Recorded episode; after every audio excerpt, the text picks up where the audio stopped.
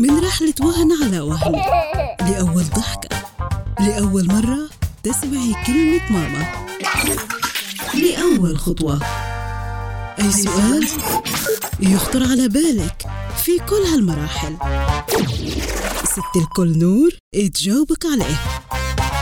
اسأل نور على ناس اف ام وناس بودكاست.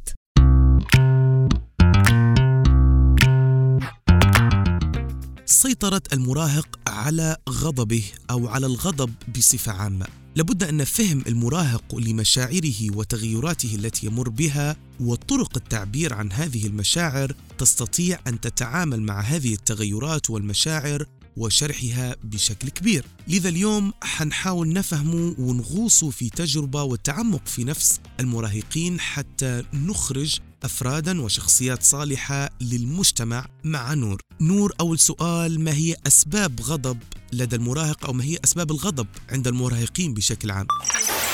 أسباب الغضب هي فكرته إنه ما عارف يعبر. هعطيك إياها بطريقة أبسط إن لما الطفل آه، بده شيء وما نعطيه إياه بصير يعيط تمام؟ بيكون هو طفولته ما عودوا الأهل يقولوا له احكي عبر شو اللي مضايقك؟ أخذ النمط اللي هو انه لما أكون متضايق بيقعد بيعيط أو بيصرخ أو بيعصب. ففينا نحكي هو من طفولته ما تعود يعبر عن مشاعره أو شو اللي مضايقه. ما صار حوار صحيح بينه هو وأهله فأدى إلى الغضب. وممكن نقطة تانية والأهم إنه حدا من العائلة ممكن تكون الأم أو الأب عندهم أسلوب الغضب فاكتسب هذا السلوك وصار كمان المراهق آه، بيغضب على أبسط الأشياء.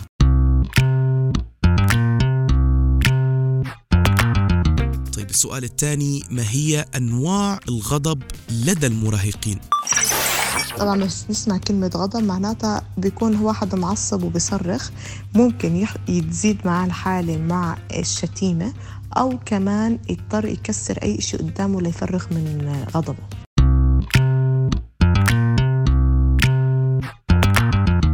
طيب السؤال الثالث والأخير كيف يمكن التعامل مع الغضب عند المراهقين؟ خلينا نبدأ بالأم والأب قبل لأنه لو هم من الأساس عندهم هذا الغضب لازم نقول لهم أنتم لازم تحكموا من أعصابكم وتبلشوا تاخذوا هدوء وروقان وتحاولوا تشرحوا لأولادكم إنه هم بلشوا ياخذوا نفس طبيعهم ولازم يت- يتفقوا مع بعض إنه كيف يوقفوا هذا ال- الطبع لإنه لقدام حيصير ما في حوار ما في احترام حتزيد الحالات بيناتهم وحيصيروا على أبسط نقاش. إيه، حت- حيغضب المراهق ويصير شاب ونفس الشيء الأم والأب حيضلوا على نفس الطبع. فخلينا نحكي إنه هاي المشكلة تكون زي أسرية يقدروا يتحاوروا مع بعض ويشوفوا شو الاشياء بتضايقهم الأسباب المحفزة للغضب. إيه، يبعدوا عن الأسباب ويحاولوا يتفقوا مع بعض إنه متى يكونوا هادين يختار وقت مناسب للنقاش.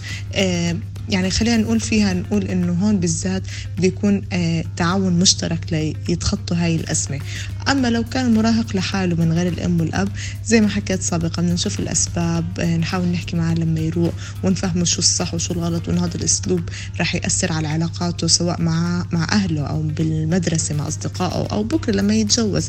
فلازم يفهم إنه هذا سلوك خاطئ ولازم يتغير ويحاول إنه ياخذ نفس يروق آه، يحاول يناقش شو اللي بضايقه ويدور على الحل اللي مخليه يضايقه أكثر من إنه بس يعصب بلا نتيجة أو بلا سبب. من رحلة وهن على وهن لأول ضحكة لأول مرة تسمعي كلمة ماما. لأول خطوة. أي سؤال يخطر على بالك في كل هالمراحل. ست الكل نور تجاوبك عليه.